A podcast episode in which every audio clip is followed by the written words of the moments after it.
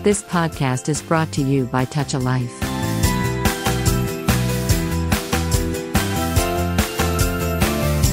నమస్కారం. Touch a life వారి టాలీడియోకి స్వాగతం. మన రచయితల కార్యక్రమానికి సుస్వాగతం. నేను మీ ఆర్జే సూర్య అని మాట్లాడుతున్నాను.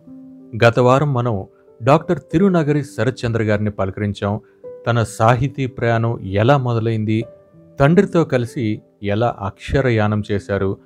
గజల్స్ లాంటి ప్రక్రియలకు ఎలా తెలుగుదనాన్ని జోడించారు లాంటి ఎన్నో ఆసక్తికరమైనటువంటి అంశాల్ని ఆయన నుంచి విన్నాం. ఈ వారం మరిన్ని ఆసక్తికరమైన విశేషాలు పంచుకునేందుకు మరోసారి ఆయన్ను కలవబోతున్నాం. వెల్కమ్ బ్యాక్ టు మన రచయితల కార్యక్రమం శరత్ గారు. సార్ నమస్కారం. శరత్చంద్ర గారు మీరు రుబాయిలు కూడా రాసినట్టున్నారు కదా? ఎందుకంటే రుబాయిలకు అవునండి. కూడా ఇలాంటి సవాళ్ళే వస్తాయి కదా గజల్లాగా అవునండి. గజల్లానే. కాకపోతే ఏంటంటే ఈ గజల్లు అంటే మనకు ఒక పాటలాగా పాడుకోవచ్చు. సినిమాల్లో కూడా కొన్ని గజల్స్ వచ్చేసాయి. అంటే మామూలు గజల్ని తీసుకెళ్ళి సినిమాలో పాటలాగా పెట్టారు. అయితే ఈ రుబాయి ఏంటంటే యాక్చువల్గా పర్షియన్ భాషలో రుబా అంటే నాలుగు అనే నెంబర్ అర్థం. నాలుగు ఫోర్. అంటే ఫోర్ లైన్స్ పోయమ్ని రుబాయి అంటాం మనం. రుబాయత్ అంటే పర్షియన్ భాషలో నాలుగు అనే అర్థం. అంటే నాలుగు పాదాల కవితని రూబాయి అంటాం. అలా అని నాలుగు పాదాలున్న ప్రతి కవిత రూబాయి అయిపోదు. దానికంటూ కొన్ని నియమాలు ఉంటాయి ఏంటంటే నాలుగు లైన్లలో ఒకటవ లైను రెండవ లైను నాలుగవ లైను. ఇవి అంత్యానుప్రాసగా ఉంటాయి. మూడవ లైన్ మాత్రం స్వచ్ఛందంగా ఉంటాయి. అంటే ఒకటవ లైను రెండవ లైన్లో మనం ఏం చెప్పాలనుకుంటామో అది మూడవ లైన్కి లింక్ అయి ఉంటుంది. నాలుగవ లైన్తో ఒక జిమ్మిక్ ఒక ఒక చరుపు అనేది అటువంటిది ఉంటుంది అన్నట్టు దాన్ని మనం రుబాయి అంటాం. ఇది మనకు అంజద్ హైదరాబాదీ గారని ఫేమస్ ఉర్దూ కవి ఆయన పదహారవ శతాబ్దానికి చెందినవారు. అంజద్ ఆయన పేరు. ఆయన హైదరాబాద్కు చెందిన కవి కాబట్టి అంజద్ హైదరాబాదీ అంటారు. ఆయన ఫస్ట్కు ఫస్ట్ ఉర్దూలో రాశారు. తెలుగులో మాత్రం దాశరథి గారే దానికి శ్రీకారం చుట్టారు. ఆ తర్వాత తిరుమల శ్రీనివాసాచార్య గారు సినారే గారు కొన్ని రాశారు. ఈ ఈ రుబాయి అనేటువంటి ఈ ఏవైతే ఉంటుందో నాలుగు లైన్ల కవిత ఇది రాయడానికి ఇంకా సులువుగా ఉంటుంది. అంటే గజల్ కంటే ఇది కొంచెం సులువు. కాబట్టి నేడు చాలా మంది రాస్తున్నారు. మన అడిషనల్ కలెక్టర్గా ఉన్నారు కరీంనగర్ జిల్లాకి. మన ఏనుగు నరసింహారెడ్డి గారు ఫేమస్ కవి. ఆయన తెలంగాణ రుబాయిలు అని రాశారు. అది ధారావాహి కూడా వచ్చాయి కొన్ని సండే మ్యాగజైన్స్లో. అట్లా ఈ రుబాయి అట్లా ఇప్పుడు జనంలో ఇంకా ఎక్కువగా వ్యావహారికంలో అది పడిపోయిందండి. తెలంగాణ మాండలికంలో మన యాసలో చాలా రుబాయిలు రాస్- రాస్తున్నారు చదువుతున్నారు. వినడానికి కూడా ఇంపుగా ఉంటుందండి. వీలైతే అవకాశం ఉంటే నా ఒక నేను రాసిన రుబాయి ఒకటి చెప్పండి. తప్పకుండా తప్పకుండా తప్పకుండా. చెప్పండి. ప్రగతిని కాంక్షించువాడు ఒకడైనా లేడు. ప్రగతిని కాంక్షించువాడు ఒకడైనా లేడు. శాంతిని ఆశించువాడు ఒక్కడైనా లేడు. ఇది మొదటి లైన్ రెండవ లైన్ అండి. ఇంకా మూడవ లైన్ నేటి జగతి స్వార్థంతో సాగిపోవుచున్నది క్రాంతిని సాధించువాడు ఒకడైనా లేడు. అంటే ఒక కవికి ఉండేటువంటి అంటే ఇలా జరిగిపోతుంది సమాజం ఇలా ఉంది ఏంది అనేటువంటి ఒక అంటే ఇది నిరాశావాదం అని కాదు ఒక్క ఒకంత బాధతో రాసినటువంటి రుబాయి హెచ్చరిక. కావచ్చు లేకపోతే ఇప్పుడున్నటువంటి పరిస్థితికి దర్పణంగా. అలా. ప్రగతిని కాంక్షించువాడు ఒకడైనా లేడు శాంతిని ఆశించువాడు ఒకడైనా లేడు. నేటి జగతి స్వార్థంతో సాగిపోవుచున్నది క్రాంతిని సాధించువాడు ఒకడైనా లేడు. ఈ లేడు లేడు అనే దాన్ని మనం అంత్యానుప్రాసగా చెప్పుకుంటామండి. ఈ ఒకడైనా ఒకడైనా అనేటువంటి అంతఃప్రాస కాఫీ అంటాం దాన్ని దాన్ని రదీఫ్ అంటాం. ఈ మధ్యలో ఉండేటువంటి లైన్ ఏంటిదంటే ఒకటి రెండు పాదాలకి అనుసంధానం లింక్గా ఉంటుంది అన్నట్టు చివరి పాదంతోని ముగిసిపోతుంది రూబాయి ఇలా ఉంటుందండి. చాలా బాగుందండి.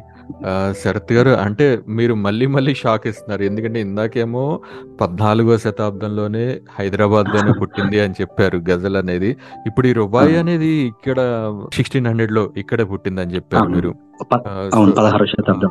మనం రుబాయి అంటే ఎక్కడో ఉమర్ ఖయాము రాశారు ఆయన ప్రచారం చేశారు అని సామాన్య జనానికి తెలుసు కానీ ఈ రెండు. కూడా ఇక్కడే పుట్టాయని తెలియటం అనేది నిజంగా ఒక రకంగా చెప్పాలంటే హైదరాబాద్ బోస్ ఇట్లాంటి సాహిత్యమైనటువంటి ప్రక్రియలకి పుట్టిల్లు అనుకోవచ్చేమో చాలా వినటానికే చాలా బాగుందండి అవును. గజల్ రుబాయిలకి హైదరాబాద్ ఒక కేంద్రంగా ఉండేదండి చాలా ఇవి ముషారాయిలు గజల్లు చాలా జరిగేవి కులి కుతుబ్ షా గొప్ప సాహితీవేత్త. ఆయన రాయడమే కాకుండా చాలా మందితో రాయించేవారు కూడా. ఆయన గొప్ప సాహిత్య పోషకుడు గొప్ప చక్రవర్తి. ఆయన చాలా సాహిత్య పరంగా కృషి చేశారండి.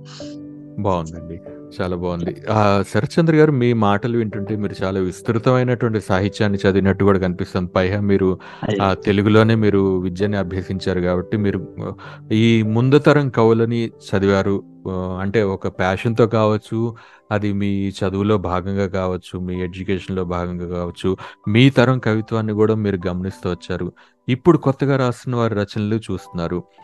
ఈ మూడు తరాల్ని గమనించినప్పుడు మీకు ఈ ప్రవాహంలో ఏమైనా మార్పు ఏమైనా కనిపించిందండి? అది భావ వ్యక్తీకరణలో కావచ్చు వస్తువులో కావచ్చు శిల్పంలో కావచ్చు ఆ, ఏదైనా మార్పు మీరు గమనించినటువంటి మార్పు ఏంటండి? చాలా మార్పు కనిపించిందండి. ఆ, ఆ మార్పు కూడా మంచిదే. ఎందుకనంటే ఆ వస్తు పరంగాను మీరు అన్నట్టు ఫస్ట్ వస్తు పరంగా తర్వాత శిల్పం అంటే నిర్మాణం. తీసుకున్న వస్తువుకు తగ్గట్టుగా మనం ఎంచుకున్నటువంటి పదబంధాలు. వీటన్నింటి పరంగా కూడా దాన్ని ఎక్స్ప్లెయిన్ చేసేటువంటి తీరు దాని ఎక్స్ప్రెషన్స్ ప్రధానంగా అభివ్యక్తి. వీటన్నింటి పరంగా కూడా చాలా మార్పు వచ్చిందండి. మార్పు కూడా ఎందుకు అని అంటున్నానంటే ఆ అంటే ప్రధానంగా మనం తీసుకుంటే మనకు నాలుగు భాగాలుగా మనం విభజించుకుంటే తొలితరం కవులు ఉన్నారు. తొలితరం అంటే ప్రాచీన కవులని కాదు. ఇప్పుడు నన్నయ్య తిక్కన వాళ్ళని కాదు. ఇప్పుడు మనకు దాశరథి గారు నారాయణ రెడ్డి గారు కంటే ముందు కూడా చాలా మంది కవులు ఉన్నారు. అంటే శ్రీశ్రీ గారు కృష్ణ శాస్త్రి గారు దాశరథి గారి కంటే ముందు తరం అది నిజానికి అంటే సీనియర్ మోస్ట్ కవులు.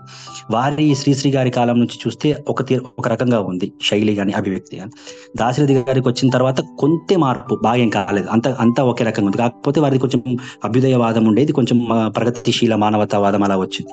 ఆ తర్వాత కె. శివారెడ్డి గారు ఎన్. గోపి గారు ఇలా చాలా మంది పెన్నా శివరామకృష్ణ గారు వీళ్ళ తరం వచ్చింది దాశరథి గారి తర్వాత. ఇప్పుడు ఇప్పుడు వస్తున్నటువంటి తరంలో చూస్తే చాలా అంటే వింత వింత పోకడలు. ఆ ఎలా అంటే తీసుకున్నటువంటి వస్తువులో కూడా సాంకేతిక పరమైనటువంటి వస్తు ప్రయోగం. అంతేకాకుండా ప్రతీకవాదం సింబాలిజం అంటాం కదా మనం. సింబాలిక్గా చెప్పడం. అట్లాంటి ప్రతీకవాదం కావచ్చు అభివ్యక్తివాదం కావచ్చు ప్రతి విషయాన్ని కూడా మనం తీసుకున్నటువంటి వస్తువును కూడా చెప్పేటువంటి శైలి అనేటువంటిది భిన్నంగా మారిపోయింది. అంతేకాకుండా గద్యాన్ని కూడా పొయిటిక్గా చెప్పడం జరిగింది ఇప్పుడు. కవిత్వ భాష మారింది. కవిత్వ భాష మారింది. అంతేకాకుండా ప్రక్రియ కూడా అంటే ప్రధానంగా ప్రక్రియ అని అంటుంటాం మనం చాలా మట్టుకు. ప్రక్రియ అనేది ఒకటేనండి ప్రక్రియలు లేవు. ప్రక్రియ ఒకటే ఉంది. కవిత్వం అనేది ఒక ప్రక్రియ. ఈ పద్యం ప్రక్రియ గేయ ప్రక్రియ వచన కవిత్వం ప్రక్ ఇవన్నీ ప్రక్రియలు కావు. కవిత్వం అనేది ఒక ప్రక్రియ అయితే ఆ ప్రక్రియకు ఉన్న రూపాలన్నీ ఇవి. ఏది? పద్యం గేయం వచన కవిత్వం గజల్ రుబాయి. ఇవన్నీ మన పొయటిక్ గద్యం అనేది ఒక ప్రక్రియ అయితే దానికి రూపాలు కథ నవల షార్ట్ స్టోరీస్ కథానిక డ్రామాస్ ఇవన్నీ ఒక రూపాలు. అట్లా మనకున్నవి రెండే ప్రక్రియలు. కవిత్వ ప్రక్రియ గద్య ప్రక్రియ రెండే. అయితే ఇప్పుడు నడుస్తుంది ఏంటంటే కవిత్వం ప్రక్రియలో ప్రధానంగా వచన కవిత రూపమే నడుస్తుంది. ఎందుకు అనంటే వచన కవిత్వంలోనే చాలా ప్రయోగాలు చేస్తున్నారు గౌరు చాలా రాస్తున్నారు. కొత్త కొత్త భిన్నమైనటువంటి పోకడల్లో రాస్తున్నారు. అది చాలా మంచి మార్పే. నేను గమనించిన మట్టుకైతే మంచి మార్పు. ఇప్పుడు నేను కూడా ఒకప్పుడు ఒకలా రాశాను. నేనే ఒకప్పుడు ఒక- కొంచెం గ్రాంథిక భాషా భాష శైలిలో రాశాను. డిక్షనరీ లాంగ్వేజ్లో రాశాను. కొంచెం సాంస్క్రిట్ వర్డ్స్ వాడుతూ రాశాను.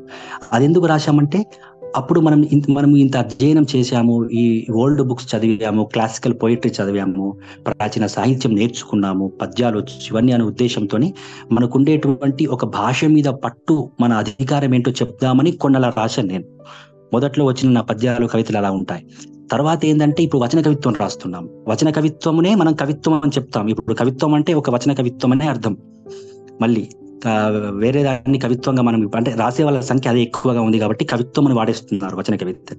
అలా ఇప్పుడు రాస్తున్నటువంటి వాళ్ళు చాలా భిన్నంగా రాస్తున్నారు. శైలిలో అభివ్యక్తిలో కూడా చాలా మార్పు గమనించాను. ఈ మార్పు మంచిదే. ఎందుకు అనంటే కాలానికి తగ్గట్టుగా కవి మారాలి. అది మా సీనియర్ కవి అయినా జూనియర్ ఇప్పటి తరం కవి అయినా ఎవరైనా సరే కాలానికి తగ్గట్టుగా కవి మారాలి కాబట్టి మార్పు మంచిదే. అది కొత్త కొత్త ప్రయోగాలు వస్తున్నాయి కాబట్టి దాన్ని నేను సంతోషంగా అంగీకరిస్తాను. ఎందుకంటే ఇప్పుడు నేను కూడా అలాగే స్వీకరిస్తూ రాస్తున్నాను కాబట్టి నేను ఆ, ఆ మార్పు మంచిదే అని భావిస్తున్నాను అండి బాగుందండి. చాలా బాగా విశ్లేషించారు. శరత్ గారు మీ విశ్లేషణ మీ వ్యాసాల్లో కూడా చాలా బాగా కనిపిస్తుందండి. అంటే మీరు ఎంత బాగా మాట్లాడతారో అంత బాగా రాస్తుంటారు కూడా. వ్యాసాలు కూడా చాలా ఎక్కువ రాస్తుంటారు.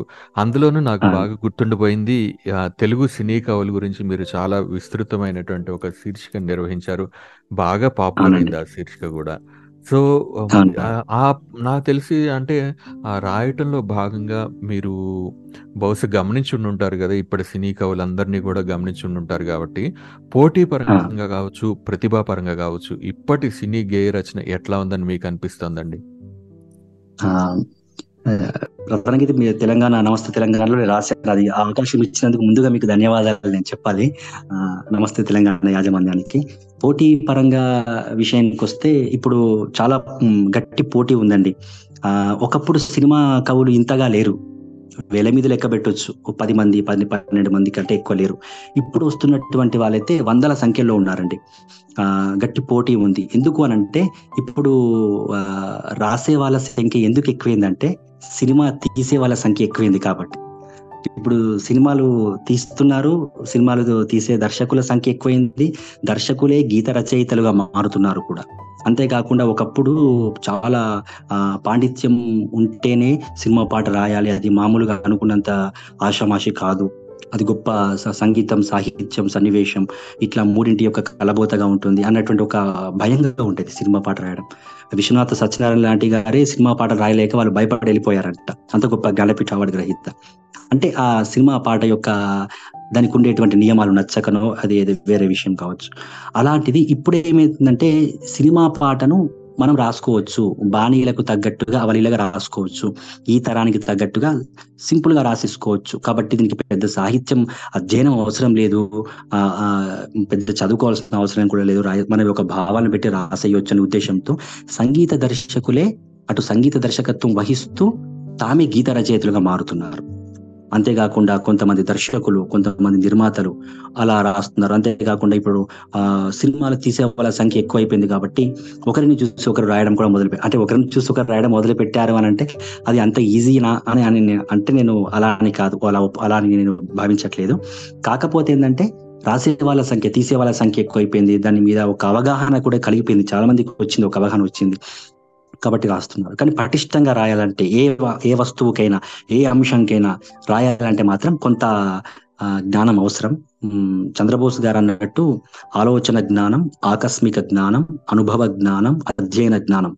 ఈ నాలుగు జ్ఞానాలు నిండుగా మెండుగా ఉంటే అతడు సినిమా కవిగా పది కాలాలు నిలబడగలుగుతాడు. ఈ నాలుగు జ్ఞానాల్లో ఏ ఒక్కటి తక్కువైనా ఇలా వచ్చి అలా వెళ్ళిపోతాడు అంటారు చంద్రబోస్ గారు. అలా అన్నట్టు రాసే వాళ్ళ సంఖ్య ఎక్కువగానే ఉంది పోటీ కూడా అలాగే ఉంది తీస్తున్నారు. అది అందరికీ కూడా ప్రోత్సాహంగా ఉన్నారు ఉంటుంది కాబట్టి అది మంచిదే. గట్టి పోటీ ఉందండి. ఇప్పుడు చూస్తున్నాను కదా నాతో నాతోటి గీత రచయితలు కూడా చాలా మంది ఉన్నారు. అది వారికి ప్రోత్సాహంగాను పోటీ అంటే ఒక్కరిని ఒక పాట ఇలా ఉంది అంటే ఇలా కాదు ఇంకా ఇలా రాయాలని చెప్తారు దర్శకుడు అలా రాయడం వల్ల ఏంటంటే ఇంకా ఎక్కువ ప్రాక్టీస్ అవుతుంది ఇంకా కొత్తగా చదవగలుగుతాం రాయగలుగుతాం అలా అన్నట్టు బాగా చెప్పారండి. అంటే ఆ, చంద్రబోస్ గారు ఒక ఒక ముక్కలు తేల్చేశారు. ఏవేవి ఉండాలో ఖచ్చితంగా అని చెప్పేసి.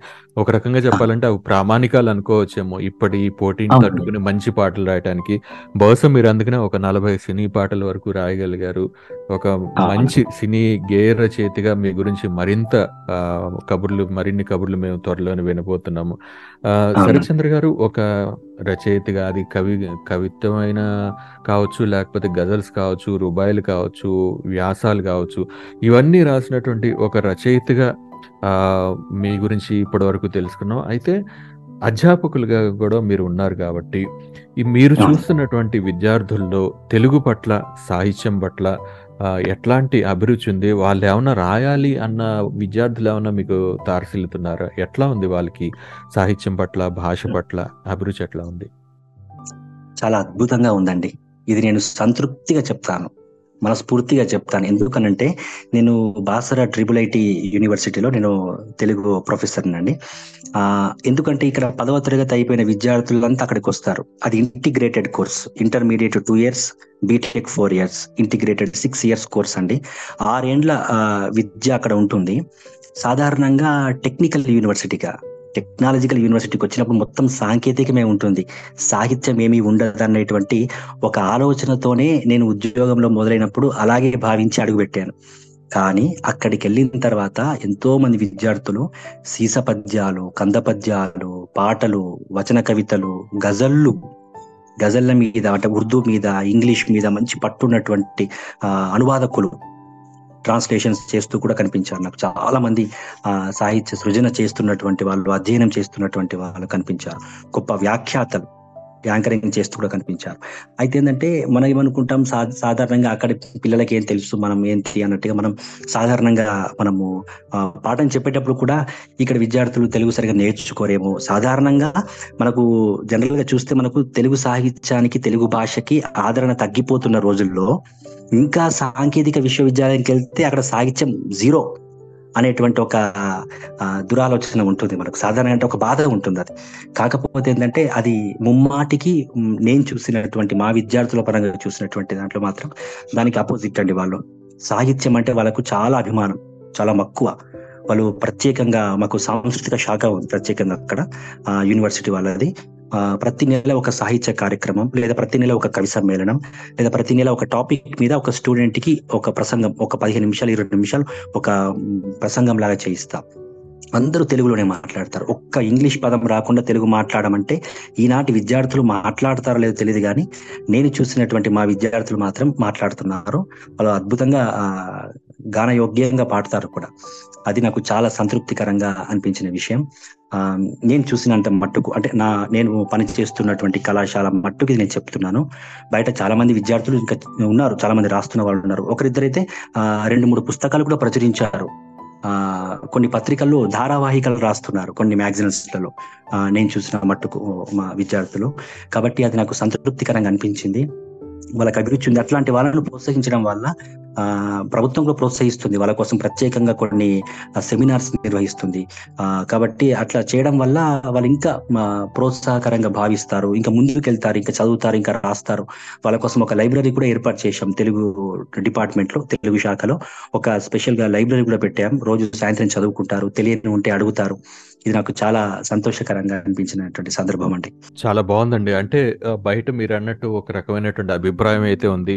ఇప్పటి విద్యార్థుల్లో తెలుగు పట్ల ఆ భాష కావచ్చు సాహిత్యం కావచ్చు సృజనాత్మక ప్రక్రియ కావచ్చు అన్ని రకాలుగాను తెలుగు పట్ల మక్కువ తగ్గిపోతుందని చెప్పేసి ఇంట్రెస్ట్ ఉండట్లేదు అని చెప్పేసి వింటున్నాం. కానీ మీరు చెప్తున్నటువంటి మాటలు వింటుంటే కనుక ఒక సాంకేతిక విద్యాలయంలో కూడా తెలుగు పట్ల ఎంత అభిరుచి కనబరుస్తున్నారు విద్యార్థులు అంటే నాకు తెలిసి బహుశా వారికి అవకాశం ఉంటే కనుక తప్పకుండా వారి మాతృభాష పట్ల వారికి ప్రేమ ఉంది. కాకపోతే ఏంటంటే చుట్టుపక్కల ఉన్నటువంటి మీలాంటి టీచర్స్ కావచ్చు తల్లిదండ్రులు కావచ్చు వీళ్ళందరూ కూడా కొంచెం వారికి సహకారం అందిస్తే తప్పకుండా వారి అభిరుచిని వ్యక్తపరుస్తారు వ్యక్తీకరిస్తారని అర్థమవుతుంది. మీరు అదే దిశలో సాగటం చాలా అభినందనీయం ఇంకొక విషయం కూడా మీతో నేను విన్నవించుకోవాలండి. మనకు ఇంటర్మీడియట్లో తెలుగు ఉందని తెలుసు. అయితే ఏంటంటే రెండు వేల పదిహేనుకు ముందు బీటెక్లో కూడా ఒక సబ్జెక్ట్ తెలుగు ఉంది ఫస్ట్ ఇయర్లో బీటెక్ ఫస్ట్ ఇయర్లో. అయితే అది కొన్ని కారణాల వల్ల ఆగిపోయింది. మళ్ళీ తర్వాత ఇటీవల ఈ మధ్య బీటెక్లో కూడా ఫస్ట్ ఇయర్లో మళ్ళీ తెలుగు సబ్జెక్ట్ పెట్టారు. అంటే బీటెక్ ఫోర్ ఇయర్స్ సాంకేతిక విద్యలో ఒక సంవత్సరం తెలుగు భాషకి తెలుగు సెకండ్ లాంగ్వేజ్గా కేటాయించారు. అది చాలా సంతోషించదగ్గటువంటి సందర్భం అండి. అది నేను మీకు తెలియజేసుకుంటున్నాను. తప్పకుండా. నిజంగానే సంతోషించేదగ్గ విషయం. ఇవాళ శరత్చంద్ర గారు చాలా చాలా మంచి మాటలు పంచుకున్నారు. మాతో మీ రచనా వ్యాసంగం గురించి అట్లాగే మీ సినీ ప్రస్థానం గురించి కావచ్చు రచనల గురించి కావచ్చు వేరు వేరు ప్రక్రియల గురించి కావచ్చు ఎన్నో విషయాలు మాట్లాడుకున్నాం. సో చివరిగా ఒక విషయం చెప్పండి. ఒక పదేళ్ళ తర్వాత తిరునగరి శరత్చంద్ర అంటే ఏం గుర్తుకు రావాలని మీరు కోరుకుంటున్నారు? శరత్చంద్ర అనగానే కవి అయిన సినీ కవి అనేటువంటి మాటగా పిలిపించుకోవాలని కోరిక అండి. అంటే అటు కవిత్వము ఇటు సినిమా పాట రెండింటిని విడదీయలేనటువంటి వ్యక్తిగా కేవలమైన సినిమా పాటలే రాస్తాడు కేవలమైన కవిత్వమే రాస్తాడు అన్నట్టుగా కాకుండా కవి అయిన సినీ కవి రెండు రెండింటిని విడదీసి అతన్ని చూడలేము అన్నట్టుగా నాకు పిలిపించుకోవాలని కోరిక అండి. చాలా బాగుందండి. తప్పకుండా ఒక పదేళ్ళ తర్వాత అలాగే మా ప్రజలంతా కూడా మిమ్మల్ని గుర్తుంచుకునేటట్టు నాకు తెలిసి ఇప్పటికే మీకు ఆ రకమైనటువంటి ఒక ముద్ర వచ్చేసి ఉంటుంది ఒక రకమైనటువంటి ఆ అభిప్రాయం అయితే ఉంది శరత్చంద్ర అనగానే. ఆయన కేవలం కవి మాత్రమే కాదు మంచి పాటలు కూడా సినీ పాటలు కూడా రాస్తున్నారని. సో ఆ మాట ఏదైతే ఉందో ఆ అభిప్రాయం ఏదైతే ఉందో మరింత బలపడాలని శాశ్వతంగా చరిత్రలో సాహిత్య చరిత్రలో నిలిచిపోవాలని చెప్పేసి మా టాల్ రేడియో నుంచి టాల్ రేడియో శ్రోతలందరి తరపు నుంచి కోరుకుంటున్నాం. ఇవాళ మీరు మా రచయితలు కార్యక్రమానికి విచ్చేసినందుకు మీ అమూల్యమైనటువంటి అభిప్రాయాలన్నీ కూడా మాతో పంచుకున్నందుకు చాలా ధన్యవాదాలండి. చాలా చాలా ధన్యవాదాలండి. నాకు కూడా ఈ అవకాశం ఇచ్చినందుకు టాల్ రేడియో వారికి మీకు హృదయపూర్వక ధన్యవాదాలు తెలియజేసుకుంటున్నానండి. విన్నారు కదా వర్ధమాన రచయిత డాక్టర్ తిరునగరి శరత్చంద్ర గారితో ముఖాముఖి ఇది. వచ్చే వారం మరో ప్రతిభావంతమైన రచయితను కలుసుకునే ప్రయత్నం చేద్దాం. అప్పటి వరకు వింటూనే ఉండండి. టచ్ ఏ లైఫ్ వారి Tal Radio. You have just listened to Tal Radio podcast. For more podcasts, visit www.touchalife.org.